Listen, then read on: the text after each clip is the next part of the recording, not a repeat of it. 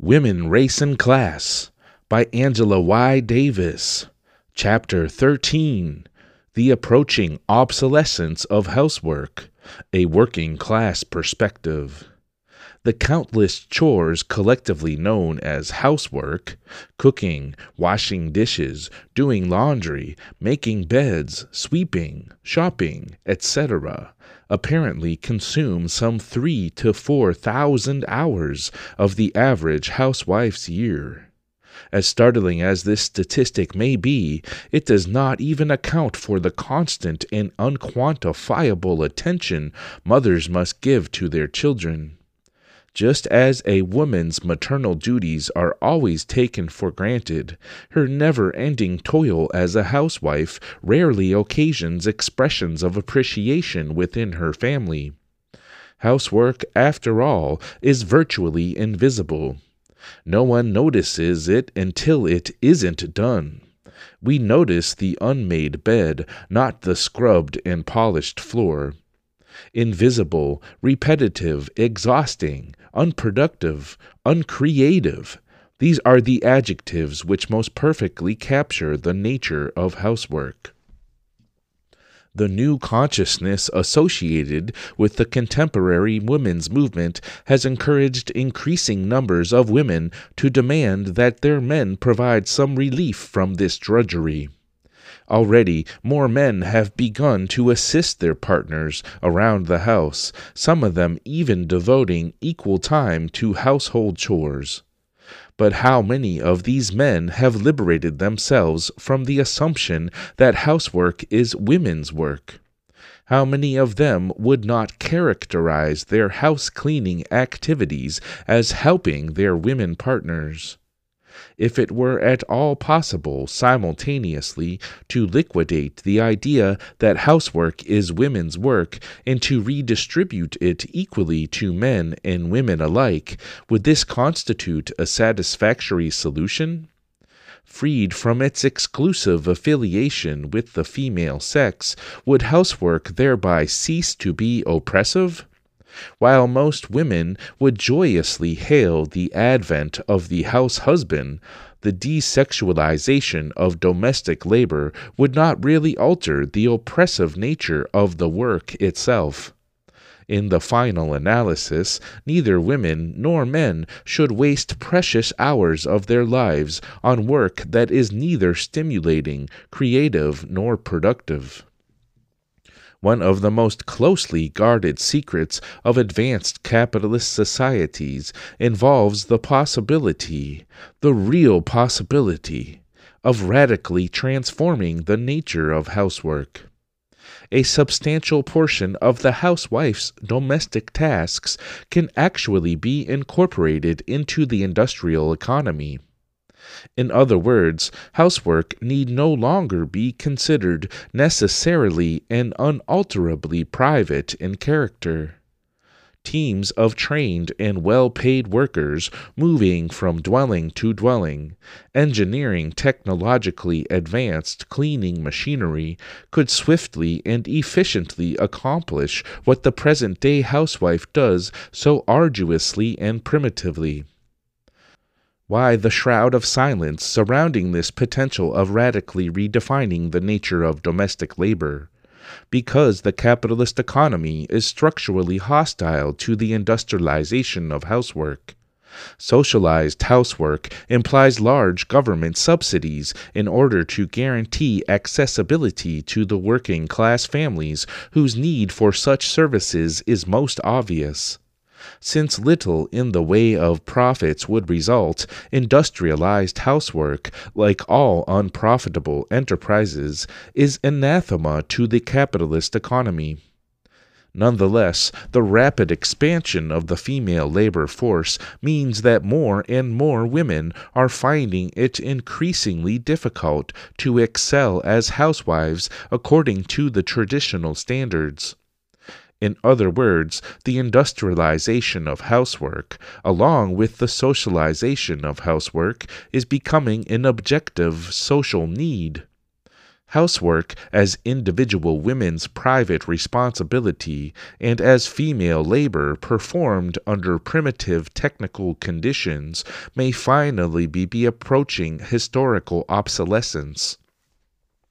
Although housework as we know it today may eventually become a bygone relic of history, prevailing social attitudes continue to associate the eternal female condition with images of brooms and dustpans, mops and pails, aprons and stoves, pots and pans.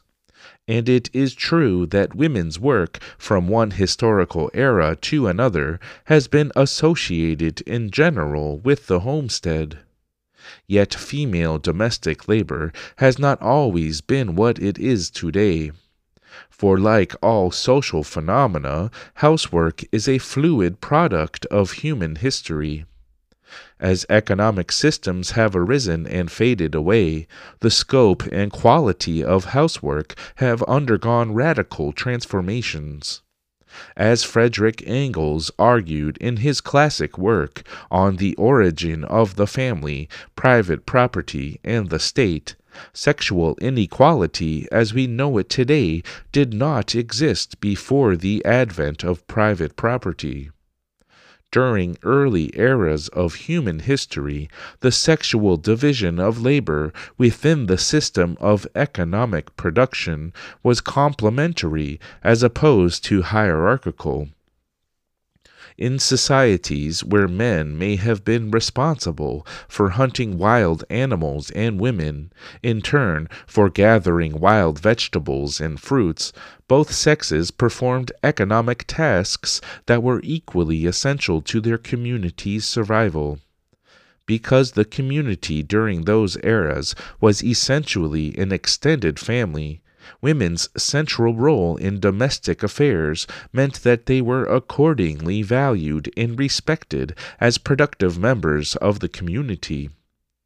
The centrality of women's domestic tasks in pre-capitalist cultures was dramatized by a personal experience during a jeep trip I took in nineteen seventy-three across the Maasai plains.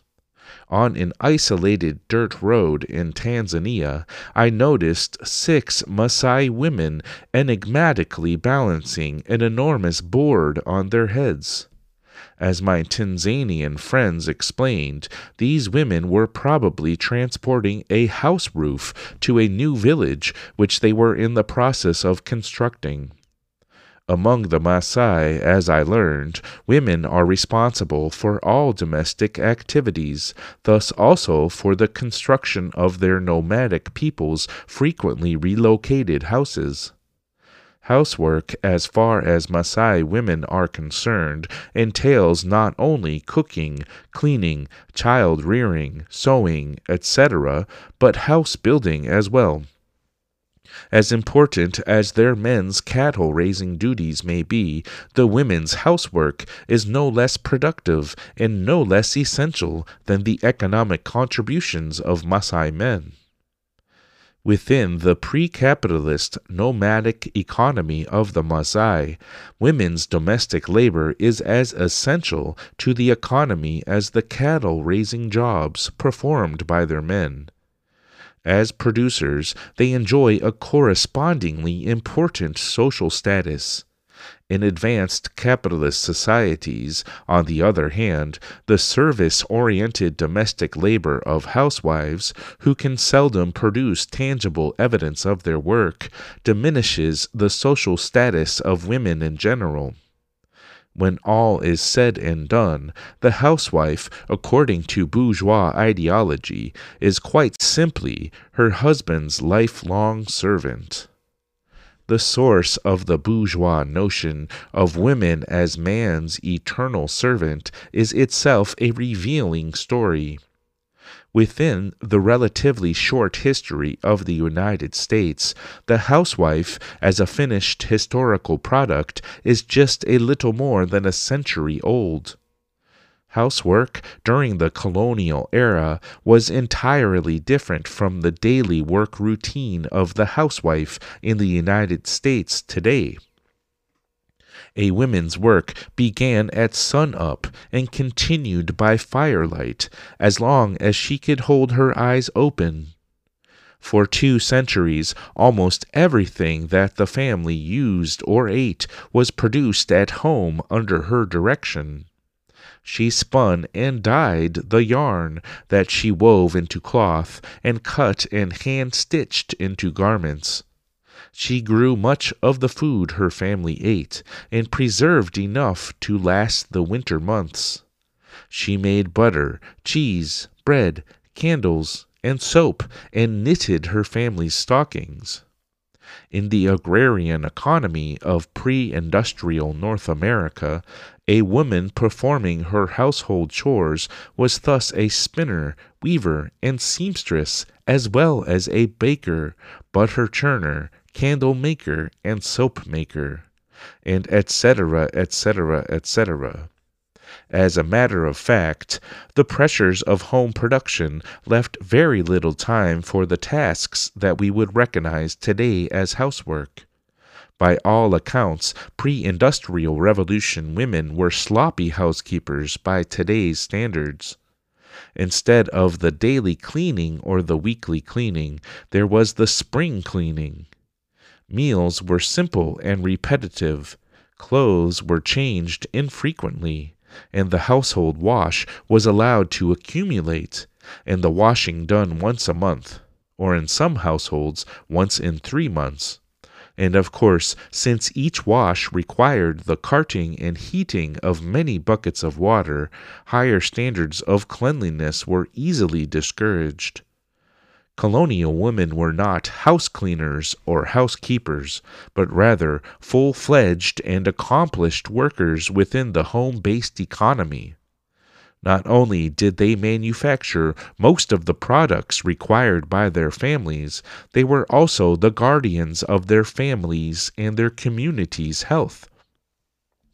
It was the colonial woman's responsibility to gather and dry wild herbs used as medicines. She also served as doctor, nurse, and midwife within her own family and in the community. Included in the United States Practical Receipt Book, a popular colonial recipe book, are recipes for foods as well as for household chemicals and medicines. To cure ringworm, for example, obtain some bloodroot, slice it in vinegar, and afterwards wash the place affected with the liquid. The economic importance of women's domestic functions in colonial America was complemented by their visible roles in economic activity outside the home. It was entirely acceptable, for example, for a woman to become a tavern keeper. Women also ran sawmills and grist mills, canned chairs and built furniture, operated slaughterhouses, printed cotton and other cloth, made lace, and owned and ran dry goods and clothing stores. They worked in tobacco shops, drug shops, where they sold concoctions they made themselves, and general stores that sold everything from pins to meat scales. Women ground eyeglasses, made netting and rope, cut and stitched leather goods, made cards for wool carding, and even were house painters. Often they were the town undertakers. The post-revolutionary surge of industrialization resulted in a proliferation of factories in the northeastern section of the new country. New England's textile mills were the factory system's successful pioneers. Since spinning and weaving were traditional female domestic occupations, women were the first workers recruited by the mill owners to operate the new power looms. Considering the subsequent exclusion of women from industrial production in general, it is one of the great ironies of this country's economic history that the first industrial workers were women. As industrialization advanced, shifting economic production from the home to the factory, the importance of women's domestic work suffered a systematic erosion. Women were the losers in a double sense, as their traditional jobs were usurped by the burgeoning factories. The entire economy moved away from the home, leaving many women largely bereft of significant economic roles. By the middle of the nineteenth century, the factory provided textiles, candles, and soap. Even butter, bread, and other food products began to be mass-produced. By the end of the century, hardly anyone made their own starch or boiled their laundry in a kettle. In the cities, women bought their bread and at least their underwear ready-made, sent their children out to school and probably some clothes out to be laundered, and were debating the merits of canned foods. The flow of industry had passed on and had left idle the loom in the attic and the soap kettle in the shed. As industrial capitalism approached consolidation, the cleavage between the new economic sphere and the old home economy became ever more rigorous. The physical relocation of economic production caused by the spread of the factory system was undoubtedly a drastic transformation. But even more radical was the generalized revaluation of production necessitated by the new economic system. While home manufactured goods were valuable primarily because they fulfilled basic family needs, the importance of factory-produced commodities resided overwhelmingly in their exchange value, in their ability to fulfill employers' demands for profit. This revaluation of economic production revealed, beyond the physical separation of home and factory, a fundamental structural separation between the domestic home economy and the profit-oriented economy of capitalism. Since housework does not generate profit, domestic labor was naturally defined as an inferior form of work as compared to capitalist wage labor. An important ideological byproduct of this radical economic transformation was the birth of the housewife. Women began to be ideologically redefined as the guardians of devalued domestic labor. As ideology, however, this redefinition of women's place was boldly contradicted by the vast numbers of immigrant women flooding the ranks of the working class in the Northeast. These white immigrant women were wage earners first and only secondarily housewives. And there were other women, millions of women, who toiled away from home as the unwilling producers of the slave economy in the South. The reality of women's place in nineteenth century U S society involved white women whose days were spent operating factory machines for wages that were a pittance, as surely as it involved black women who labored under the coercion of slavery. The housewife reflected a partial reality, for she was really a symbol of the economic prosperity enjoyed by the emerging middle classes. Although the housewife was rooted in the social conditions of the bourgeoisie and the middle classes, nineteenth century ideology established the housewife and the mother as universal models of womanhood. Since popular propaganda represented the vocation of all women as a function of their roles in the home, women compelled to work for wages came to be treated as alien visitors within the masculine world of the public economy. Having stepped outside their natural sphere, women were not to be treated as full-fledged wage workers. The price they paid involved long hours, substandard working conditions, and grossly inadequate wages. Their exploitation was even more intense than the exploitation suffered by their male counterparts. Needless to say, sexism emerged as a source of outrageous super profits for the capitalists. the structural separation of the public economy of capitalism and the private economy of the home has been continually reinforced by the obstinate primitiveness of household labor. Despite the proliferation of gadgets for the home, domestic work has remained qualitatively unaffected by the technological advances brought on by industrial capitalism. Housework still consumes thousands of hours of the average housewife's year. In nineteen oh three, Charlotte Perkins Gilman proposed a definition of domestic labor which reflected the upheavals which had changed the structure and content of housework in the United States. The phrase domestic work does not apply to a special kind of work, but to a certain grade of work, a state of development through which all kinds pass. All industries were once domestic, that is, were performed at home and in the interests of the family. All industries have since that remote period risen to higher stages, except one or two which have never left their primal stage. The home, Gilman maintains, has not developed in proportion to other institutions. The home economy reveals the maintenance of primitive industries in a modern industrial community and the confinement of women to those industries and their limited area of expression. Housework, Gilman insists, vitiates women's humanity. She is feminine more than enough, as man is masculine more than enough, but she is not human as he is human. The house life does not bring out our humanness, for all the distinctive lines of human progress lie outside.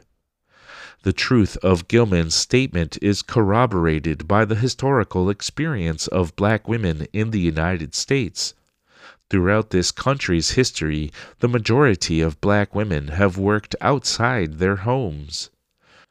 During slavery, women toiled alongside their men in the cotton and tobacco fields, and when industry moved into the South, they could be seen in tobacco factories, sugar refineries, and even in lumber mills and on crews pounding steel for the railroads. In labor, slave women were the equals of their men, because they suffered a grueling sexual equality at work. They enjoyed a greater sexual equality at home in the slave quarters than did their white sisters who were housewives. As a direct consequence of their outside work as free women, no less than as slaves, housework has never been the central focus of black women's lives.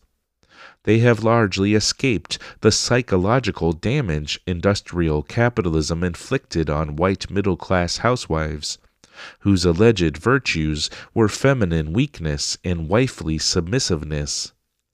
Black women could hardly strive for weakness. They had to become strong, for their families and their communities needed their strength to survive.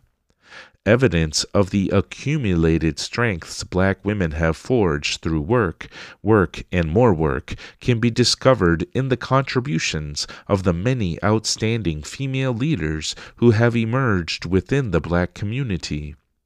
Harriet Tubman, Sojourner Truth, Ida Wells, and Rosa Parks are not exceptional black women as much as they are epitomes of black womanhood. Black women, however, have paid a heavy price for their strengths they have acquired and the relative independence they have enjoyed. While they have seldom been just housewives, they have always done their housework. They have thus carried the double burden of wage labor and housework, a double burden which always demands that working women possess the persevering powers of Sisyphus. As W E B Du Bois observed in nineteen twenty, "Some few women are born free, and some amid insults and scarlet letters achieve freedom, but our women in black had freedom thrust contemptuously upon them. With that freedom, they are buying an untrammeled independence, and dear as is the price they pay for it, it will in the end be worth every taunt and groan. Like their men, black women have worked until they could work no more. Like their men, they have assumed the responsibilities of family providers. The unorthodox feminine qualities of assertiveness and self-reliance for which black women have been frequently praised but more often rebuked are reflections of their labor and their struggles outside the home. But like their white sisters called housewives, they have cooked and cleaned and have nurtured and reared untold numbers of children. But unlike the white housewives who learned to lean on their husbands for economic security, black wives and mothers, usually workers as well, have rarely been offered the time and energy to become experts at domesticity. Like their white working-class sisters, who also carry the double burden of working for a living and servicing husbands and children, black women have needed relief from this oppressive predicament for a long, long time. For black women today, and for all their working-class sisters, the notion that the burden of housework and child care can be shifted from their shoulders to the society contains one of the radical secrets of women's liberation. Child care should be socialized. Meal preparation should be socialized. Housework should be industrialized, and all these services should be readily accessible to working-class people.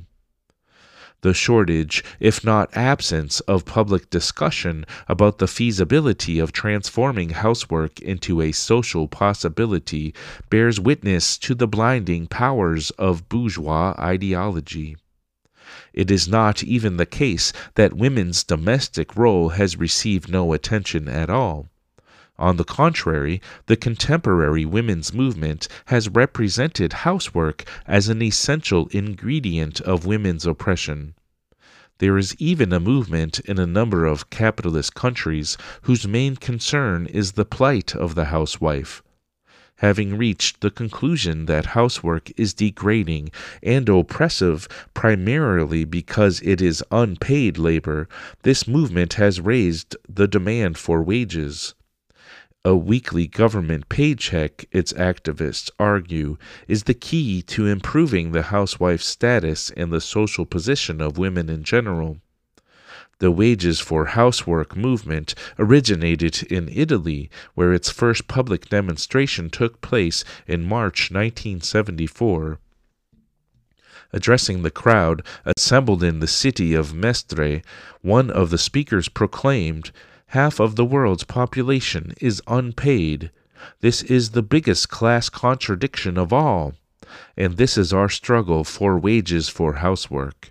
It is the strategic demand. At this moment, it is the most revolutionary demand for the whole working class. If we win, the class wins. If we lose, the class loses."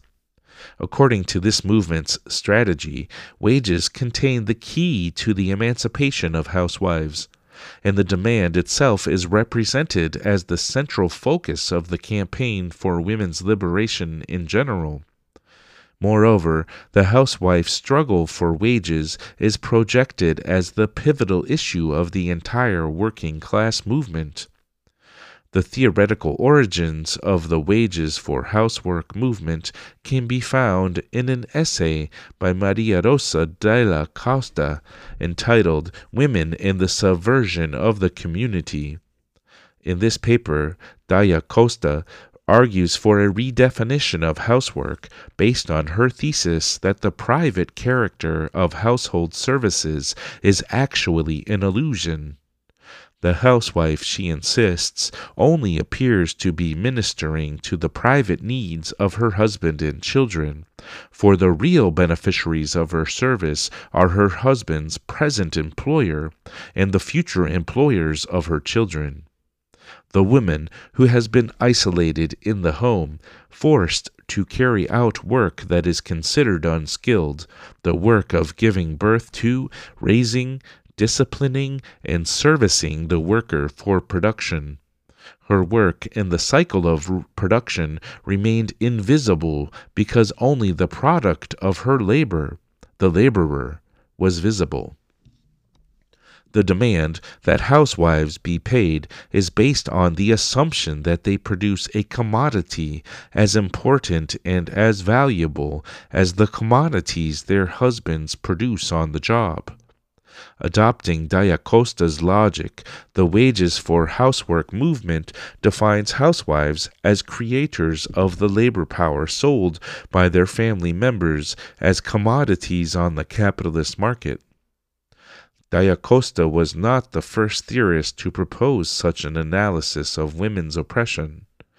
Both Mary Inman's In Women's Defense from nineteen forty and Margaret Benston's The Political Economy of Women's Liberation from nineteen sixty-nine define housework in such a way as to establish women as a special class of workers exploited by capitalism called housewives.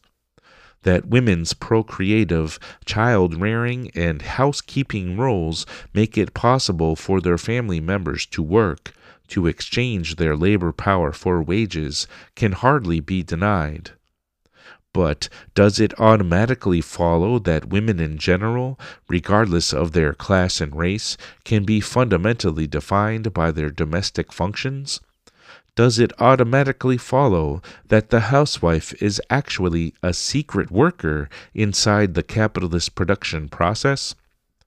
If the Industrial Revolution resulted in the structural separation of the home economy from the public economy, then housework cannot be defined as an integral component of capitalist production. It is rather related to production as a precondition.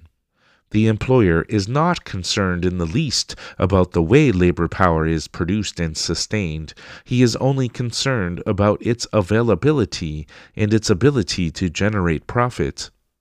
In other words, the capitalist production process presupposes the existence of a body of exploitable workers. The replenishment of workers' labor power is not a part of the process of social production, but a prerequisite to it. It occurs outside of the labor process. Its function is the maintenance of human existence, which is the ultimate purpose of production in all societies. In South African society, where racism has led economic exploitation to its most brutal limits, the capitalist economy betrays its structural separation from domestic life in a characteristically violent fashion. The social architects of apartheid have simply determined that black labor yields higher profits when domestic life is all but entirely discarded. Black men are viewed as labor units whose productive potential renders them valuable to the capitalist class, but their wives and children are superfluous appendages, non-productive, the women being nothing more than adjuncts to the procreative capacity of the black male labor unit. This characterization of African women as superfluous appendages is hardly a metaphor. In accordance with South African law, unemployed black women are banned from the white areas, which is eighty-seven percent of the country, even in most cases from the cities where their husbands live and work. Black domestic life in South Africa's industrial centers is viewed by apartheid supporters as superfluous and unprofitable, but it is also seen as a threat. Government officials recognize the homemaking role of the women and fear their presence in the cities will lead to the establishment of a stable black population. The consolidation of African families in the industrialized cities is perceived as a menace because domestic life might become a base for a heightened level of resistance to apartheid.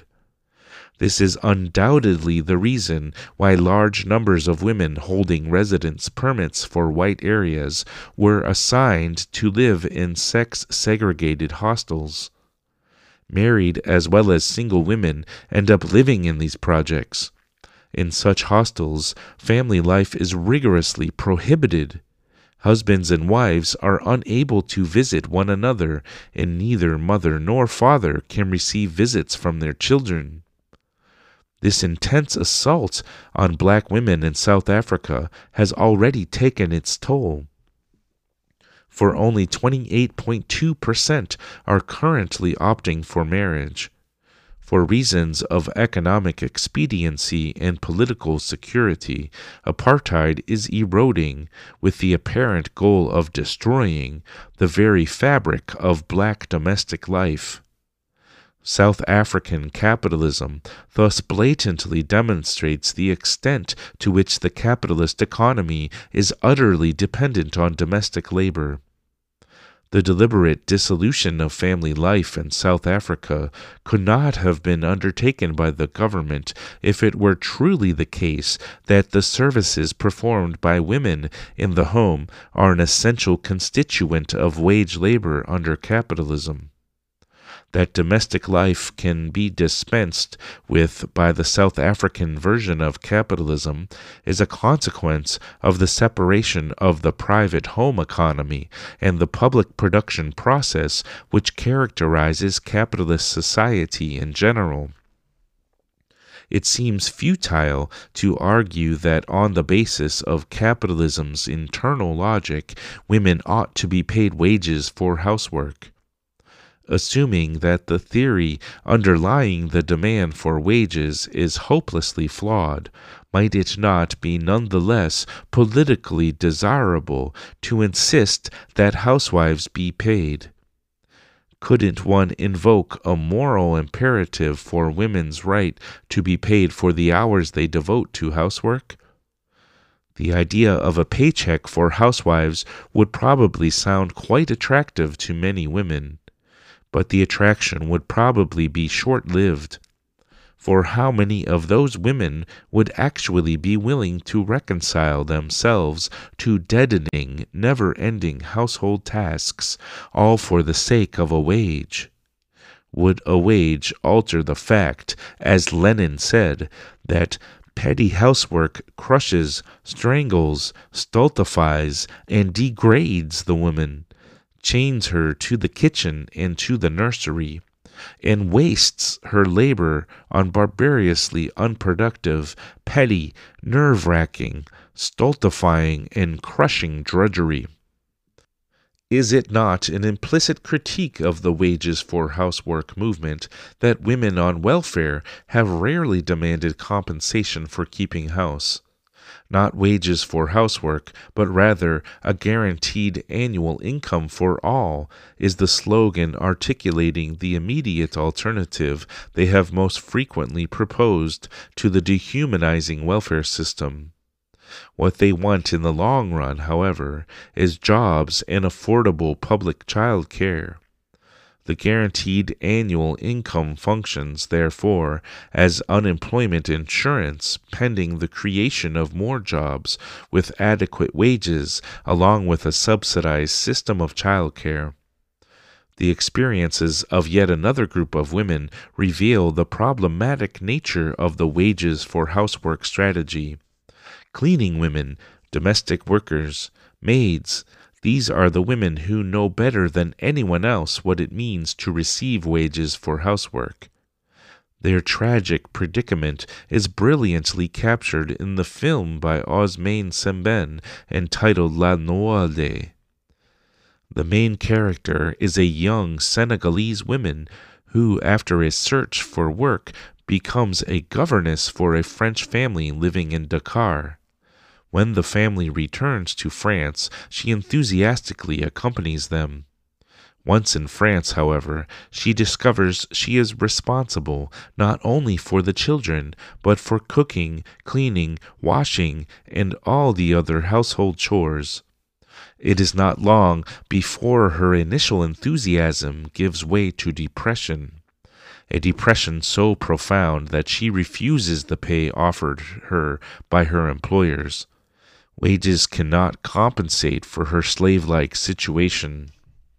Lacking the means to return to Senegal, she is so overwhelmed by her despair that she chooses suicide over an indefinite destiny of cooking, sweeping, dusting, scrubbing. In the United States, women of color, and especially black women, have been receiving wages for housework for untold decades. In nineteen ten, when over half of all black females were working outside their homes, one-third of them were employed as paid domestic workers. By nineteen twenty, over one-half were domestic servants, and in nineteen thirty, the proportion had risen to three out of five. One of the consequences of the enormous female employment shifts during World War Two was a much welcome decline in the number of black domestic workers. Yet in nineteen sixty, one-third of all black women holding jobs were still confined to their traditional occupations. It was not until clerical jobs became more accessible to black women that the proportion of black women domestics headed in a definitely downward direction. Today the figure hovers around thirteen percent. The enervating domestic obligations of women in general provide flagrant evidence of the power of sexism. Because of the added intrusion of racism, vast numbers of black women have had to do their own housekeeping and other women's home chores as well.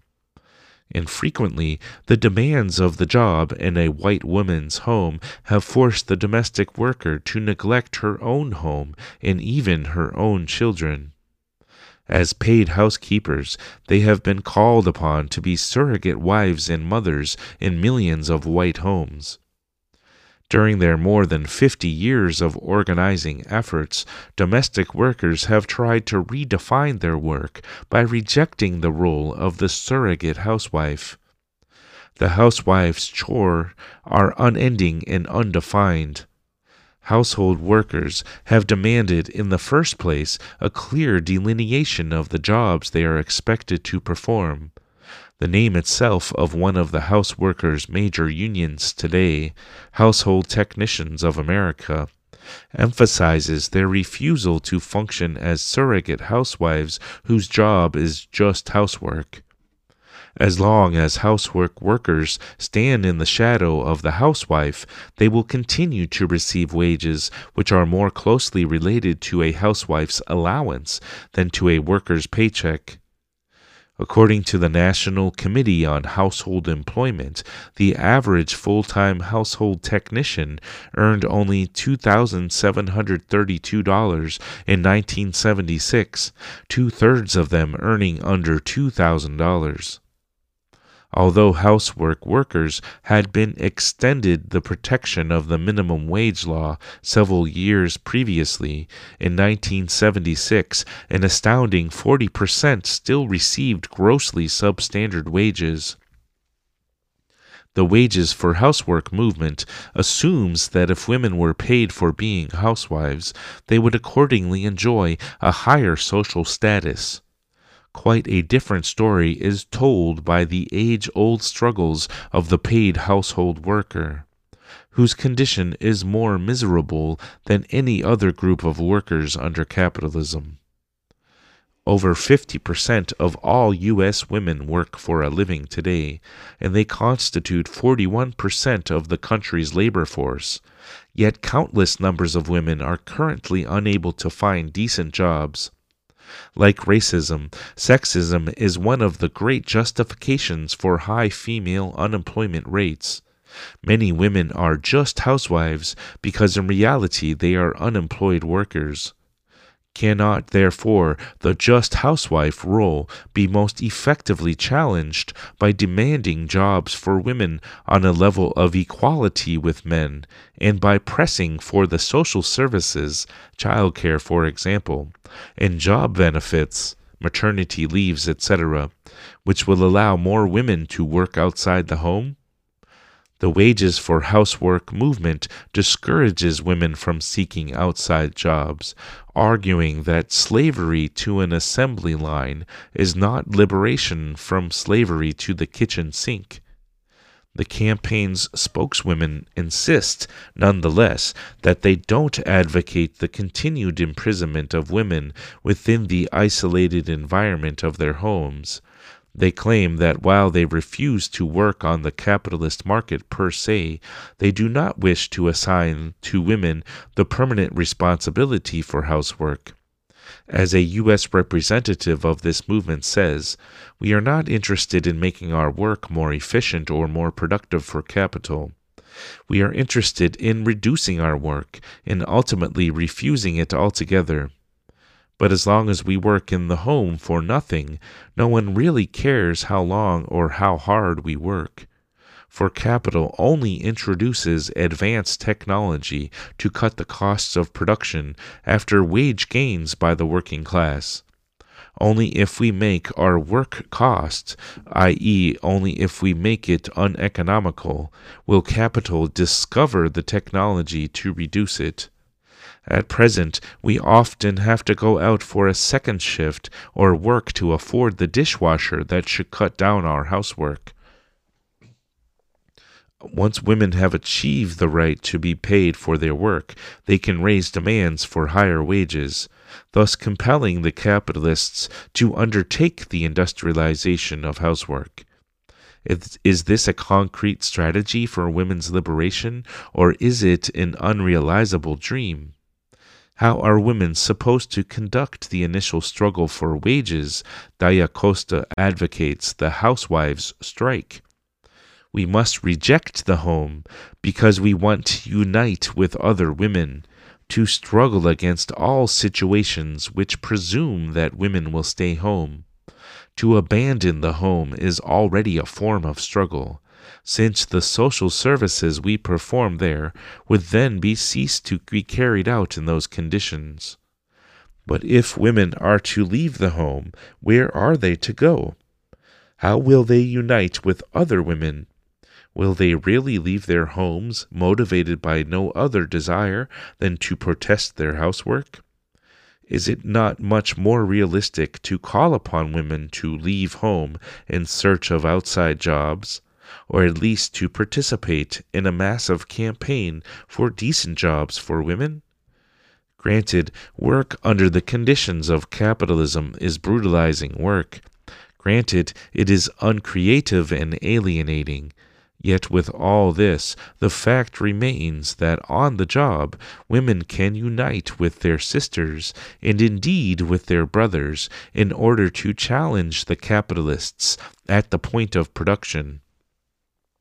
As workers, as militant activists in the labor movement, women can generate the real power to fight the mainstay and beneficiary of sexism, which is the monopoly capitalist system. If the wages for housework strategy does little in the way of providing a long-range solution to the problem of women's oppression, neither does it substantively address the profound discontent of contemporary housewives. Recent sociological studies have revealed that housewives today are more frustrated by their lives than ever before.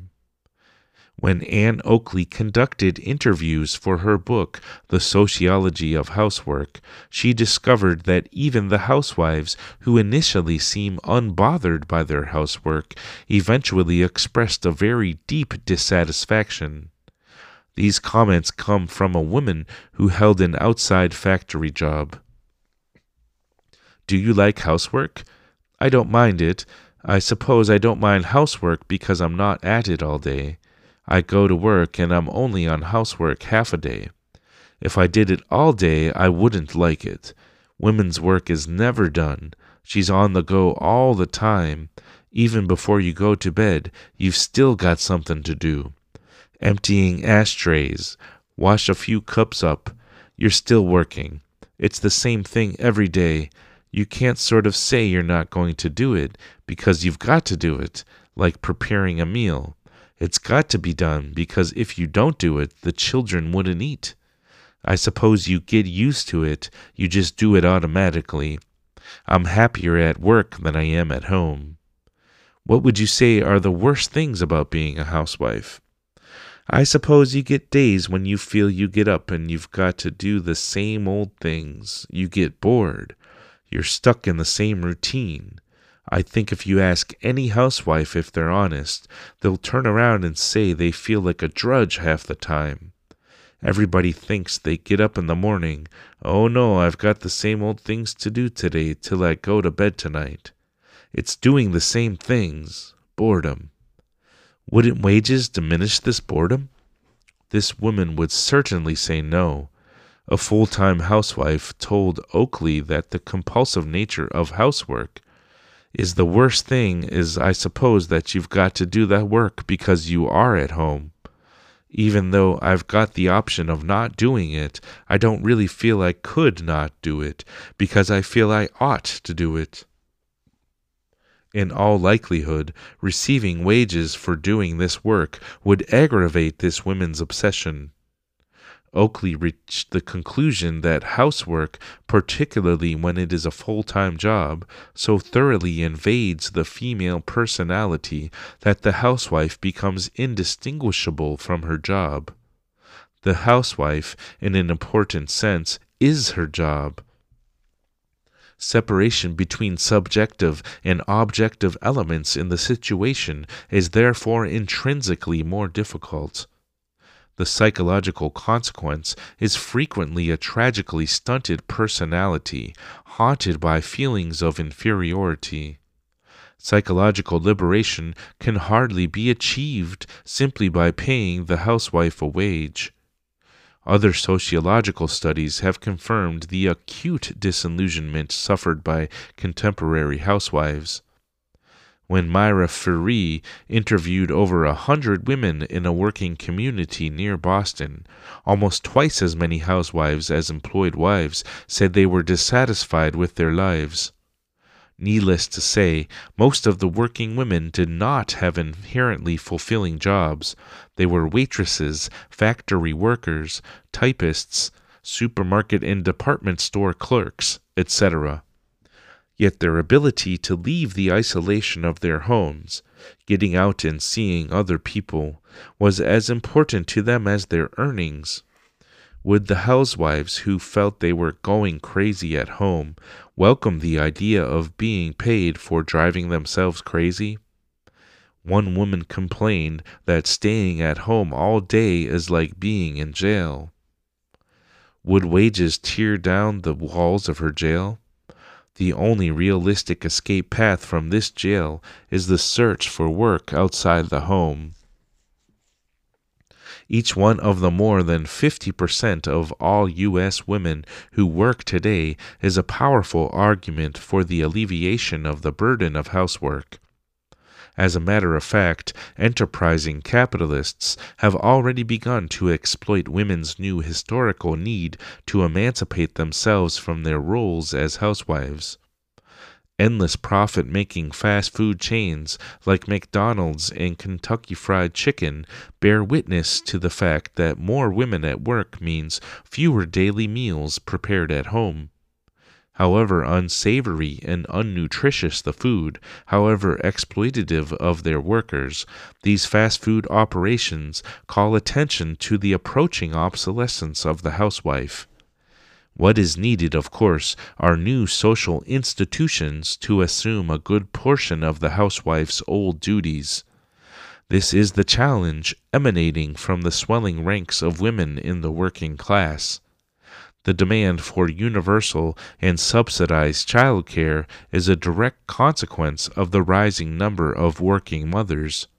And as more women organize around the demand for more jobs, for jobs on the basis of full equality with men, serious questions will increasingly be raised about the future viability of women's housewife duties. It may well be true that slavery to an assembly line is not in itself liberation from the kitchen sink, but the assembly line is doubtlessly the most powerful incentive for women to press for the elimination of their age-old domestic slavery. The abolition of housework as the private responsibility of individual women is clearly a strategic goal of women's liberation. but the socialization of housework, including meal preparation and child care, presupposes an end to the profit motive's reign over the economy. The only significant steps toward ending domestic slavery have in fact been taken in the existing socialist countries. Working women, therefore, have a special and vital interest in the struggle for socialism. Moreover, under capitalism, campaigns for jobs on an equal basis with men, combined with movements for institutions such as subsidized public child care, contain an explosive revolutionary potential. This strategy calls into question the validity of monopoly capitalism and must ultimately point in the direction of socialism.